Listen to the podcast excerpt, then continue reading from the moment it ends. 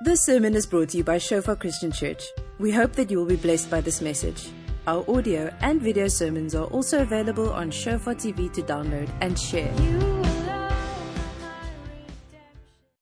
Yeah, so we, we're very excited about this uh, the series and the season because we've been seeking the Lord's face um, about us as a church. God, which what are you wanting us to pursue? What is your vision for us as a church?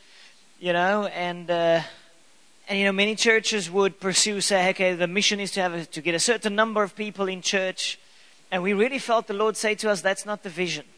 The vision isn't quantity. The vision is quality. The mission is quality. We want the type of people, the type of person we God wants us to produce. That's the key. And so we felt the Lord lay on our hearts to focus on developing leaders. And that's why we're doing the series on Sundays for the next, what, six weeks or so. We're going to be talking about leading from the throne room. Okay. Because we believe that the Lord's going to raise up leaders. So, end of last year, October last year, I attended this global leadership summit that Bill Hybels' church um, presents. So, like 400,000 people across the globe that attends it. It's absolutely brilliant. Every October, they, they present it here in East London.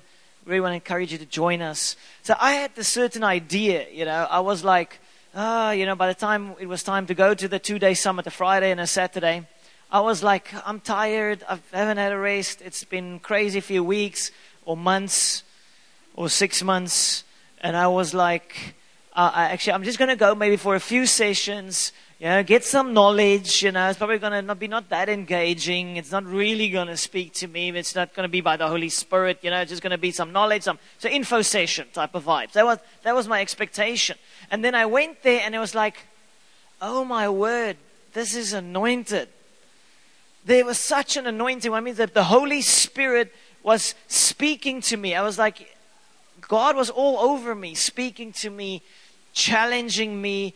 Uh, I was so confronted with this fact that I need to grow as a leader for the sake of everybody around me. Everybody wins when a leader gets better. Every, everybody wins around you when you get better. And, and I realized, I mean, some of the people that were speaking are not Christian. They're not even believers, and it was anointed. It was like, what? But the, the point being is, and, and this is what Bill Hybels was, was, was speaking about, he has an anointing on his life to raise up leaders. It just like unlocks you, stirs your faith.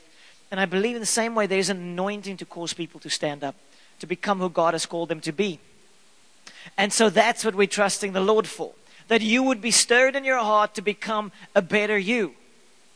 So John Maxwell says, everything rises or falls on leadership. Everything rises or falls on leadership. And it's true. Think about any environment. If it's a bit of a stuff up environment, or it's not a great environment, or it's, you know, you can normally take it back to, well, who are the lead, who's the leader, who's the leadership team? In the end, it comes down to that. Um, we can talk about great leaders like Nelson Mandela, and we can see the impact on our country. Everything rises on great leadership. He united us as a country, He brought a hope to our land. And then we have, unfortunately, over the last 10 years or so, a different leader. What's the result? The country's going down. Hallelujah, Cyril Ramaphosa. Come, Boyki. Come bring some godliness to the game. Sort out that corruption. But one man that follows God can change a nation. Everything rises and falls on leadership. You can take it to a home as well. You can go walk into a home and you can ask the question, well, who are the leaders? His dad and his mom. And, and, and, and how's the environment? Well, mom and dad will determine the environment. It's in every area. It is just how it is. Everything rises and falls on leadership. And so many of us find ourselves complaining or negative, but in the end, about our environments. But if leaders would rise up, we can change our environment, even if you're not the top dog. Just ask Daniel in the book of Daniel. He influenced a whole empire. He wasn't the number one, he was number three or something. But he was a godly man who could influence the leadership and a nation, well, a whole empire was impacted. but uh, uh, strong leaders need, need to rise up. So that's what God, I believe, wants to do in us. He wants you and me to realize who we really are and what we can achieve in God. Leaders are not born, they are bred. They are bred. And they need to discover who they are in Christ. Okay, so question Who is the greatest leader ever? When the pastor asks you a question, a good option is to shout Jesus. okay? Jesus was the greatest leader this world has ever seen. Why? Because in three years he took nobodies, three years, took a bunch of nobodies and transformed them into world changers, and then he left. Who on earth has ever achieved anything like that? No one. It will take 20 years, 30 years, 40 years for someone to build an organization. But Jesus, in three years, raised up these men and changed the world through them. Handed everything over to them, said, Guys, here you go, do it. Everything rises and falls on leadership. So, which is the best book to read about leadership? Sun Tzu, The Art of War. The Chinese classic. No, no, no. Fascinating story. It's a, a book. It speaks about how to do warfare, and it says things like, you know, when uh, when you, when you when you are near, you need to seem far. so you can you can uh, catch the guys out. It's all about these tricks of the trade of deceiving the enemy, your, your, your enemy, to take them apart. So anyway, interesting book. It's actually used as a leadership, business leadership book. But uh, I was, after the, the Global Leadership Summit, I was reading book upon book upon book on leadership, and the Holy Spirit actually just rebuked me and say, um, best book to read is your Bible about leadership. It is. It's a, it's a raw, honest book about people's faults and their weaknesses and their things. And we see it. You know, so the Lord, I mean, obviously read books about leadership, listen to podcasts because I do. I've been, I've been consuming uh, leadership material and I just realized I know so little. we think we know, we know squat. you know, when you actually start exposing yourself to, to, to, to resources, it's amazing. But the Lord took me to the scriptures. I was reading through the book of Kings and, and I was just amazed you know, if you read the book of Kings in the Old Testament, it's like the generation upon generation of kings of Israel, of Judah and Israel, and, and sort of their stories, summarized stories. And you find that there are these certain kings that were loyal to God. If you have to like summarize these books or these, these passages, it's basically this. Those who were truly devoted to God, God blessed them. Mightily. He blessed nations. And it comes down to, well, this one was devoted to God and he restored worship and he called the people to obey God and to live good lives in obedience to God. And the result was the nations were blessed. Then you have other kings who were horrible. You know, they, I mean, they sacrificed their children. They did terrible. They were wicked, wicked guys. Now, I can just imagine, like, these kings would read the latest leadership books in Israel they would apply these principles of leadership, of success, of achieving what they needed to achieve. But they weren't faithful to God. You know, the result was God fought against them. Now that's scary. God actually fought again. He brought these nations to their knees to show them that there is one greater than them. And they need to honor and humble themselves before Him. So I want to give us some context tonight concerning leadership, and we're going to obviously do the in the life groups the leadership curriculum. And, and it's one of the things we sometimes miss it. We think if we just apply the rules of the principles of leadership, then, you know, boom, I'm going to be a great leader. No, the greatest leadership principle, in a sense, is just, you know, God. leadership begins with God. Leadership begins in the throne room. All authority flows from the throne room of God. All legitimate authority flows from the throne, throne room of God. And we need to lead from the throne room to earth. So I want to sort of call us into this. So, so we need to discover how do we lead? Because again, there are these principles about leadership, about success, about, you know, if you've got like if you've got momentum, then build up the momentum. But if you go read the, the like the book of Mark, you know, um, and you go study Jesus, the greatest leader the world's ever seen, you see he breaks the rules over and over again. You know, you're like, oh, oh Jesus, what were you thinking? You're breaking John Maxwell's 21 laws of great leaders here. What are you doing? I mean, surely you should know to do better than you know, why are you offending the Pharisees? Like, why are you chucking these tables over in the temple? Jesus, why are you confusing your followers so that they'll say, no, this guy's crazy, I'm going to walk away. I'm walking, you know. It was every time there was like incredible things happening and things were building up, and Jesus would break the momentum down and actually lose disciples and cause people to walk away. Jesus, what is this? You know, so I want to, in a sense, tell or, or, or in, you know, 90% of the time apply the leadership principles. 10% of the time just follow the Holy Spirit. Well, we'll call you to break the rules. Because God's ways are not our ways. Okay, this is very important because otherwise we can find ourselves trapped in the principles instead of actually just following the Holy Spirit. Okay, so I want to share with you Jesus' leadership secret his leadership secret, which I believe is the cornerstone, the cornerstone of great leadership. One thing, the cornerstone of great leadership. Any ideas? Come on. Love, compassion, Jesus. when you don't know, fall back to default. Anybody else? humility, peace, all true, all part of it. You need to have peace, you need to have humility, you need Jesus. Servanthood, yes, absolutely. We find Jesus manifesting servanthood, definitely. Agreed? Identity, connected to that as well. Uh, yes, yes, yes. All true. Jesus. Look at this. I'm gonna I'm gonna show you. It's not what you think. Isaiah 11. It's an Old Testament prophecy that Isaiah the prophet spoke, and he was giving um, commenting. The, the prophet was commenting about the future and about Jesus coming and and how he would, in a sense, lead.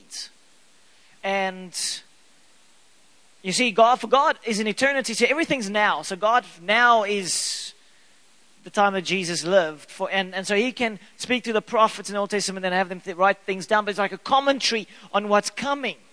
This was such an eye opener to me this week when I, I read this.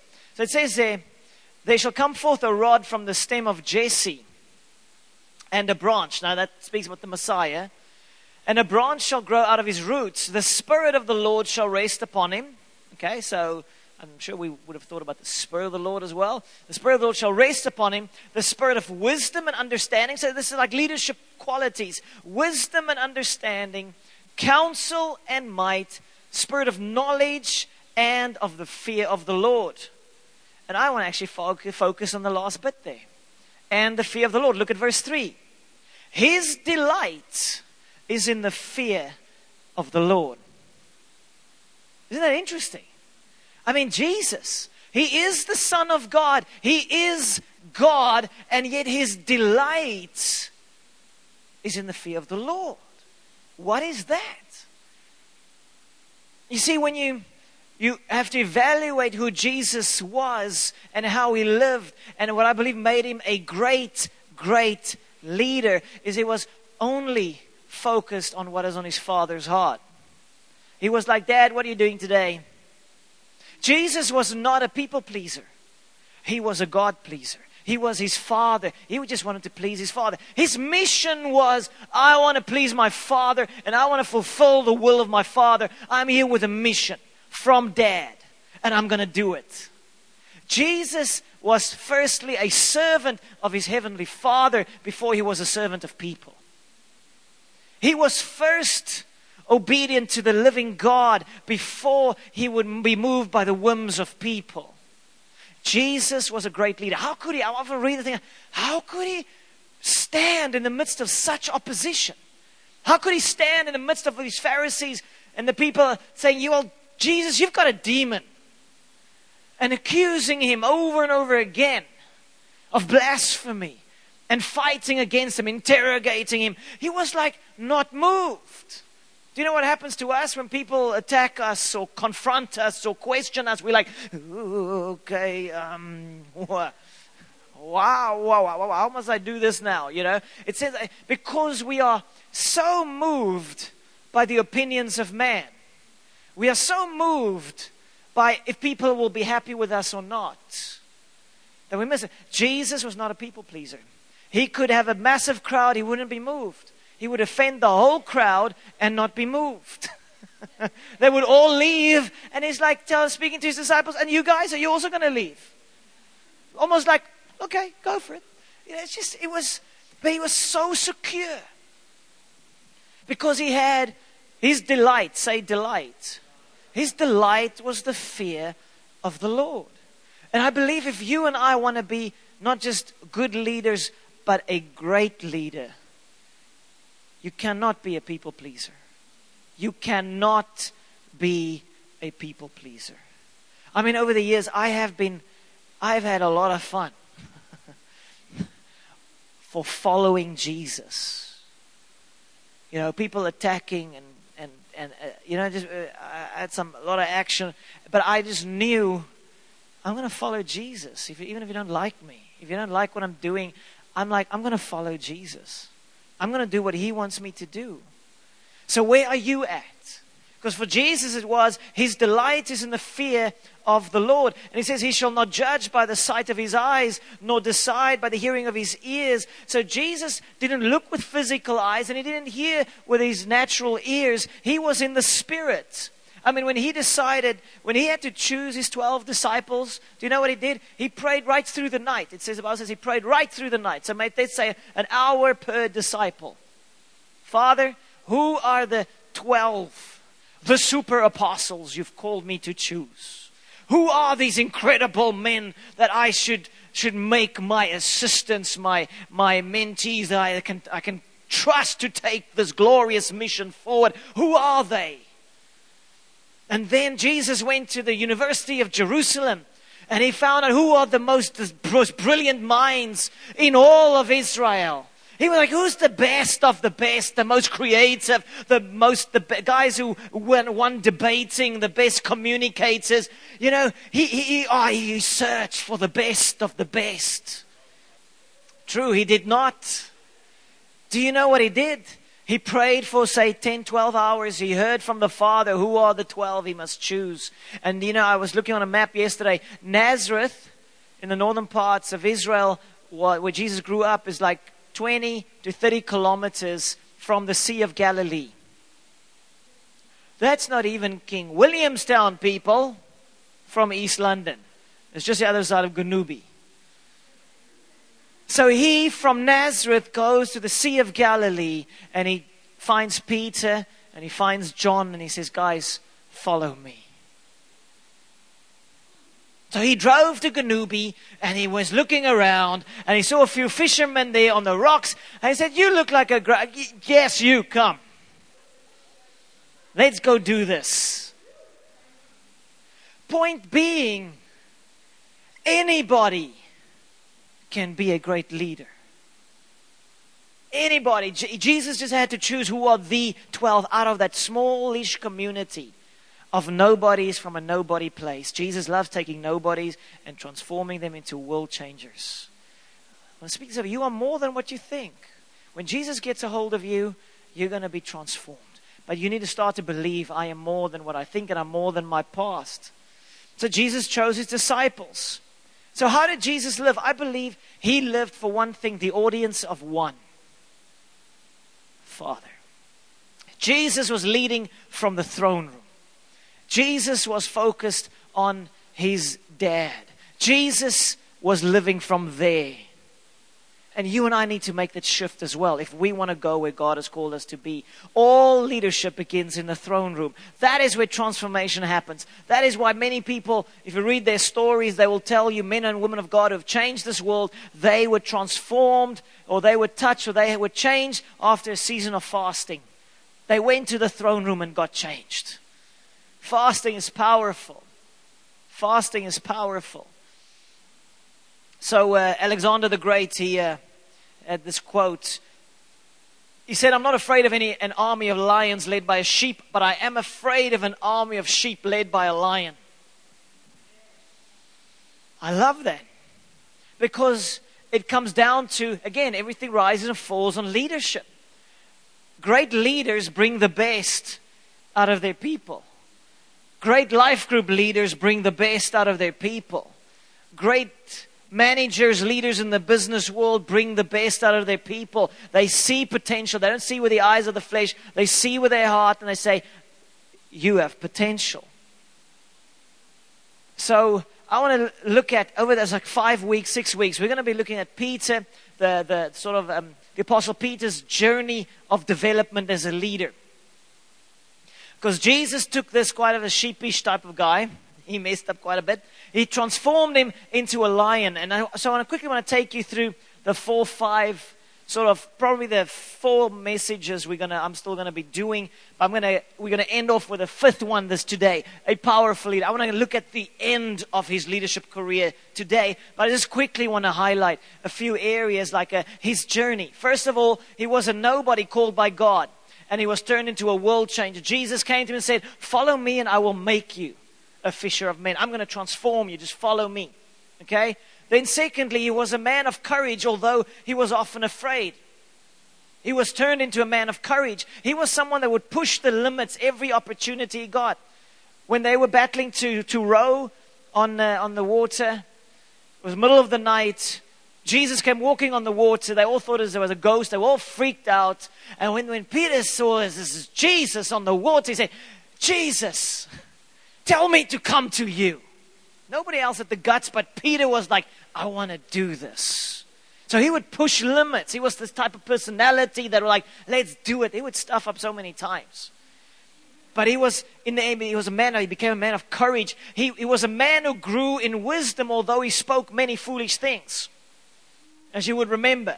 He would, when it comes to communication, he was like, um, he, he, would like point his, if he would like, uh, it was like a gun that you want to shoot, he was like, ready, fire, aim. You know, he's like, Shh. and I say the stupidest things. Like the one time, probably one of his biggest silly things he did was to rebuke God.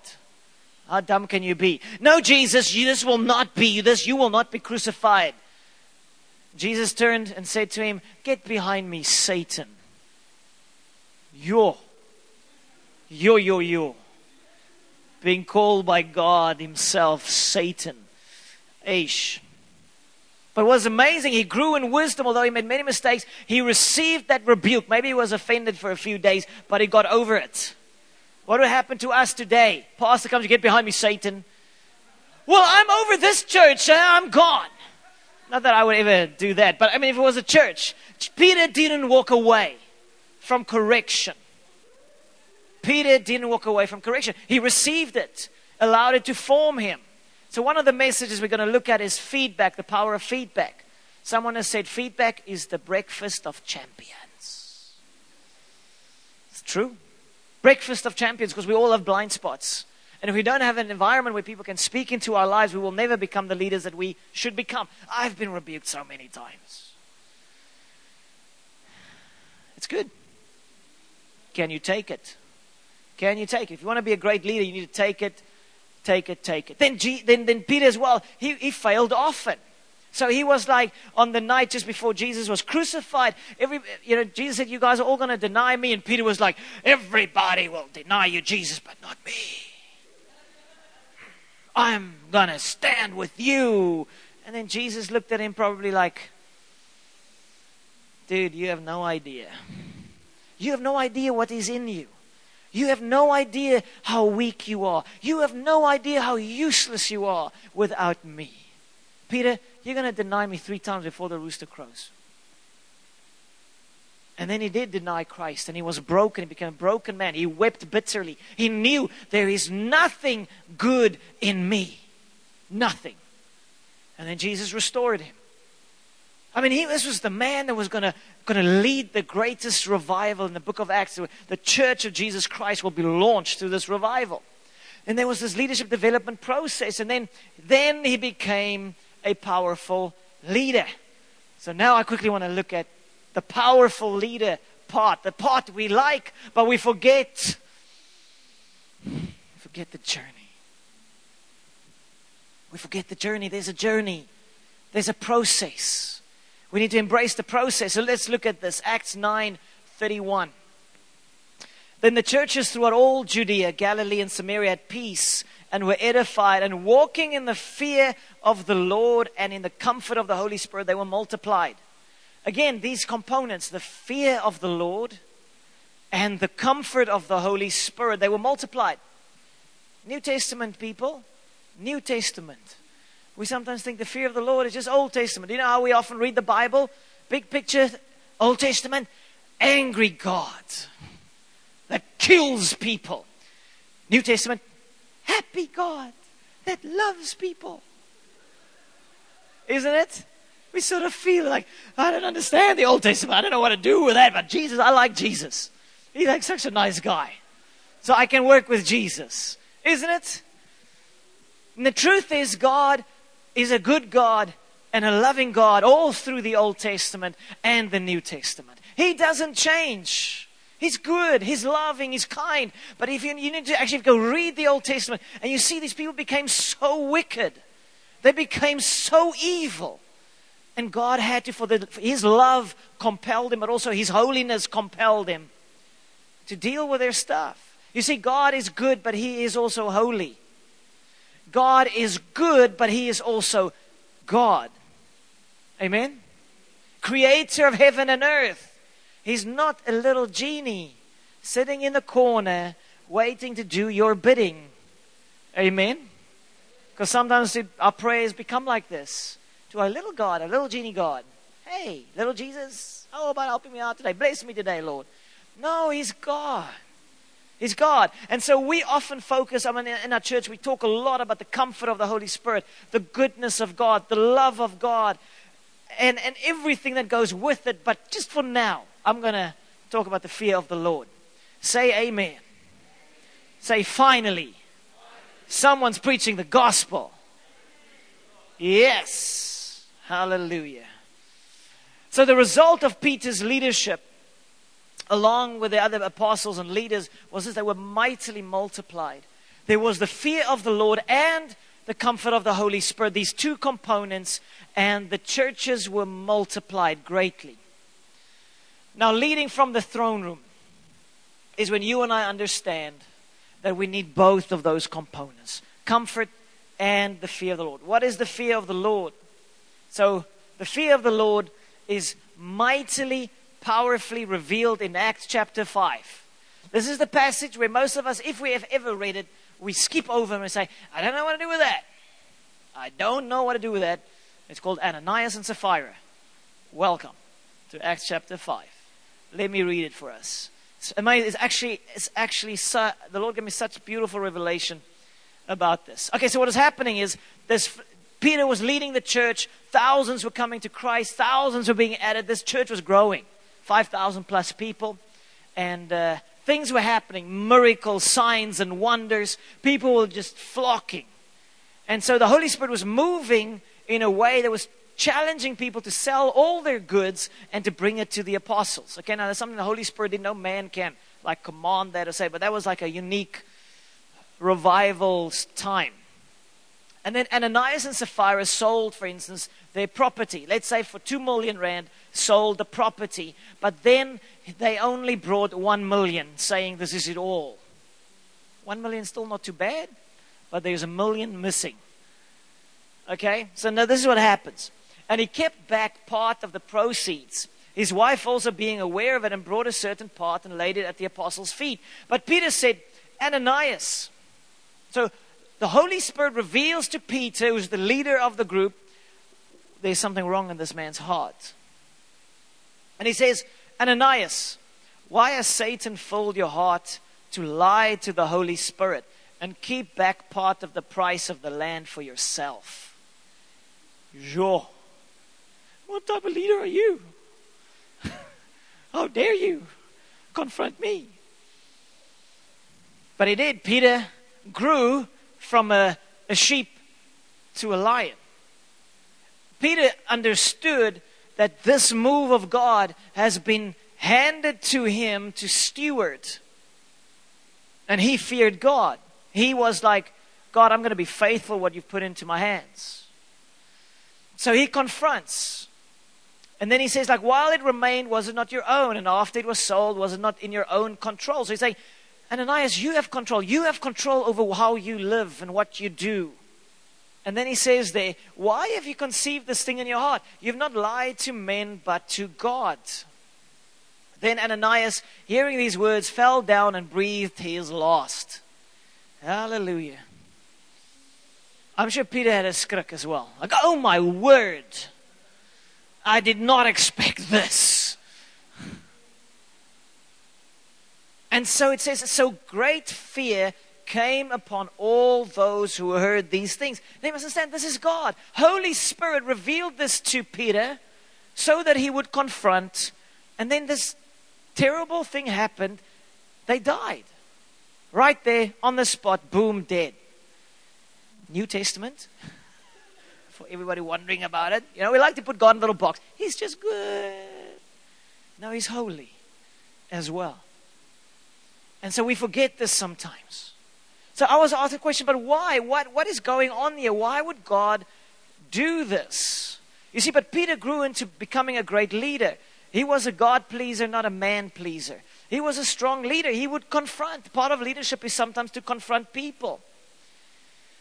Good leaders confront bad behavior, even bad attitudes. And so that's what he did. But I believe this moment was a demonstration to everybody of the fear of God. In other words, Ananias and Sapphira had wickedness in their hearts. You know, there was sin in their lives, and we know that sin always causes something to die. So God could obviously see into the future and say, well, this is how it's going to play out 20 years from now. They're going to die. Emotionally, spiritually, relationally, and I think what happened was when the fear of the Lord came, it was like in a moment, everybody could see the consequences of sin. It was like speeded up, boom, they died. And it rocked them. The fear of God came upon everybody. Do you know, I, I think this is why this happened. The church was getting cool, not aircon cool. It was becoming cool. It was becoming the in thing, the happening thing in town. And everybody was just coming and they wanted to be part of it. And they were so excited. And the miracles were drawing people. And there were a whole bunch of people who were half hearted, half false converts. They weren't sold out for Jesus truly, they were false converts. So, so the church became mixed.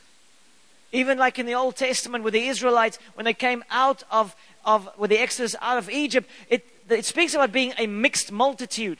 And it was the mixed bunch, the not sold out for God bunch that was complaining the whole time and corrupting the rest and causing them to turn away from God. So I believe what was happening is God was looking at this saying, This church is going to be destroyed from the inside out because of the corruption because of the compromise, because of the half heartedness, because of the, the pew warmers in church. You know, if, you, if, if the church is like a city on a hill and there's a bright light shining to the whole world to see, what was happening is there were spots of darkness developing in the light. It was becoming corrupted, and God decided in His wisdom. I mean, if He can give life, He can take life. He can do whatever He wants to do. Who are we to say you can't? You can do whatever, God can do whatever He wants to do. And he decided, for the sake of the move of God that must spread to the, to the rest of the earth, I must intervene. So look at this. Look at this. So it says he fell down, breathed his last, and then we jump to the next part. Now, verses 11 to 14, 15, 16 is actually the most powerful season that this revival has, has seen. After the fear of the Lord came, incredible results followed. I never picked this up. I never realized. I always read this like, wow, that's awesome. But I didn't pick up the fear of the Lord. So it says there in verse 11, so great fear, say great fear, came upon all the church and upon all who heard these things. Now you must think about this again. Now, if you're like a leader of an organization of, say, this church, you want to grow your church. So, any organization, say you're the headmaster of a school, you want to create an environment so that people would send their children, wouldn't you? So let's say at your school, a few people die. What's going to happen? All the parents will storm to school and take their kids away. It's like this is not conducive to success. Would you say? Same thing. I mean, so two people drop dead in church. Now imagine that would happen here. Goodness gracious. I'm sure people talk in town. Do you know what happened there? They died. this is not a recipe for success. But again, it just shows you God knows better. Obviously, no, no one's going to die. We're not planning on anybody dying. There's just a principle here about the fear of the Lord that we need this. Now, look at this. So it says, So great fear came upon all the church, verse 11. And verse 12, and through the hands of the apostles, many signs and wonders were done among the people. Great miracles. They were all with one accord. So there was incredible unity. And then this is powerful. I've, I've never picked this up. I picked this up this week. Yet none of the rest dared join them. But the people esteemed them highly. And believers were increasingly added to the Lord, multitudes of both men and women. I was always thinking, you're contradicting yourself there, Bible. but it's not. It was saying, so the unbelievers didn't join anymore. The half hearted ones didn't join anymore. The double minded ones didn't join anymore. The, the, the I'm interested, I'm going to check out these miracles didn't happen anymore. I mean, Todd White shares the story. He says in one of the meetings, there was a bunch of young people sitting at the back and they were mocking what was happening in the meeting. They were mocking. And so the one big, like, biggish guy, like, bodybuilder guy, he got up and he told his friends, he's going to go you know, mess around. Let's just to show you this is a bunch of rubbish. So he got up and he walked forward. Halfway forward, he falls down to the ground shouting, I can't see, I can't see. God struck him blind. Todd prayed for me, got his sight back. So everybody's okay, is okay, is okay. It happened in the book of Acts as well. The apostle Pete, uh, Paul actually rebuked a sorcerer and said, You will be blind for three days until you learn to honor God as a sign. What is that? That's the fear of God. So there's a mocker coming forward, and then God says, I will have none of this in my presence. Fear of God. Okay. Not going to mock anymore. You see, God is good, but He's holy. God is good, but He's massive. He made you. He made me. He breathed life into our lungs. How can the pot, the clay, tell the potter, go jump? We can't. The fear of the Lord. This is so powerful. But I believe what happened there was it says, none of the rest did. Every half hearted false convert left the church, every pew warmer was gone. And the real believers who had Jesus encounters, they came. Multitudes, they flocked to join. And it says, so that they brought the sick out into the streets and laid them on beds and couches, that at least the shadow of Peter passing by might fall on some of them. I mean, that's incredible. They've heard like Peter's shadow heals people, just put him in the shadow. So Peter, from this sheepish, foolish nobody, was con- transformed into this powerful leader, God carrier, the presence of God. And he was, even his shadow would heal people. That's incredible. And it was because of the fear of God Then it says in verse 16, also a multitude gathered from the surrounding cities to Jerusalem, bringing sick people and those who were tormented by unclean spirits, and they were all healed. All healed. I love that. No, not just one shoulder and one back and one knee. Everybody. The glory of God. Wouldn't that be awesome to have God in the house like this? But then we need the fear of God. And the fear of God is not like I'm terrified of God, I'm running away. The fear of God draws you to Him. It's like I can't help myself. I'm drawn to Him. But I, I honor, I respect, I value. I'm not, I'm not going to get away with anything. That's the fear of God. I'm not going to get away with anything. I mean, Ananias died for just lying. So, you know, I could just imagine after this happened, you know, husband comes home, honey says, his wife says, So, honey, where were you? You're a little bit late. And he was like, No, I was at work. Was at work. And they realized, ooh, ooh, ooh. No, no, no. I, I was with the boys out. We had a few beers, and uh, it was like, uh, uh, we, we're going to, no lying, no lying. We're going to walk in the light. But that is the fear of God. I know for myself, because God loves me, I will never get away with anything. Because He loves me. He loves me. So it's something the Lord did in me from a relatively young age in since coming to Christ. I fear God. I can obviously grow in it more, but I fear God. If God speaks to me, how high must I jump, Jesus? Where do you want me to go, Lord? You are God. You lead. Let's do this. How's your fear of God? How's your reverence for God? Is He God or is He the, you know, you're pursuing success and you have all your game plans ready and you realize, man, I need to add a little bit of Jesus well because that's how you get some extra blessing. Is he a little add on or is he really the main deal? That's the question. That's the question. Otherwise, we half hearted and not fully in there. So, how can we facilitate the fear of the Lord? Let me ask you, it will quickly show us where we are at. You know, when Sonic and I were, we were in Rio de Janeiro last night. We were after these meetings, outdoor meetings. We came back to, to Rio de Janeiro. They were driving back around one o'clock that night. We got out of the car and we were hugging the pastor's apostle's son and we're getting our bags and thingies.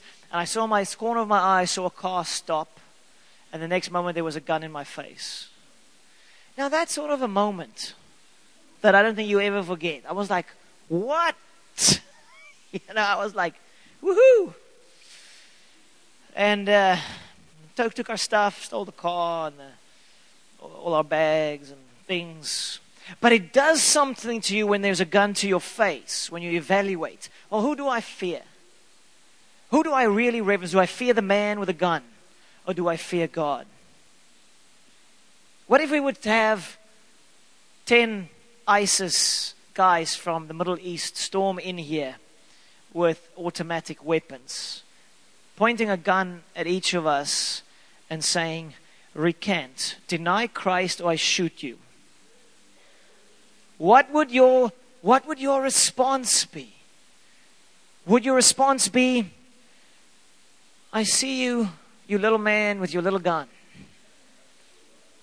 And if you shoot me now, and I still have a plan to fulfill, uh, God's plan to fulfill, the gun's not going to work. That's option number one. Option number two is I'm going to heaven to my God. I fear my God more than I fear little man with a little gun. I fear not death. I fear God.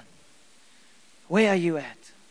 What would be the what would be what would be your response? Because that for me is connects to and the fear of God came upon the whole church Every every half-hearted person left because I'm going to die. Yeah, I want to be gone. I'm, gonna, I'm, I'm running away. And I believe that when the fear of God comes, it's like, you know, you are leading from the throne room. You're standing before God. You are aware of the presence of God. You're like, I don't care what people think. I don't care what people do. I only want to please my heavenly Father. And He's massive. He is huge. He is glorious. I mean, just go read the scriptures. Every time just an angel appears to people in all of their glory, they would fall to the ground as if dead. That's just an angel. That is not God. You see, but we have reduced the glory of God to being like a nice, good little nice something. We've made the glory of God like us. And He's not. He's glorious and powerful and holy. And He says, You need this. You need the fear of God. We need the fear of God. The fear of God delivers us from stupidity. It truly does. It truly does. The love of God draws us to God passionately. The fear of God keeps us from doing stupid stuff. Amen. This is so powerful. I'm so excited about this. Says, God, bring, let the fear of God come back to the church. Because do you know what's happening? Across the Western church, it's a mixed church. It's a diluted church. It's a me and myself, and I want to be happy. And as long as it suits my comfortable focus, it's good. The church of Jesus Christ in the Western world is very much powerless because we lack the fear of God. Now, if you want to be a great leader, which I know every one of us wants to be, you need the fear of God. You need to see him for who he really is. And will wake you up, will shake you, will get you going in the right direction. So, who do you fear most? Who do you fear most? Hallelujah. Huh? Come on. God wants to do this. So, I want to encourage you live for the audience of one. Live for the audience of one. When you close your eyes, just think God.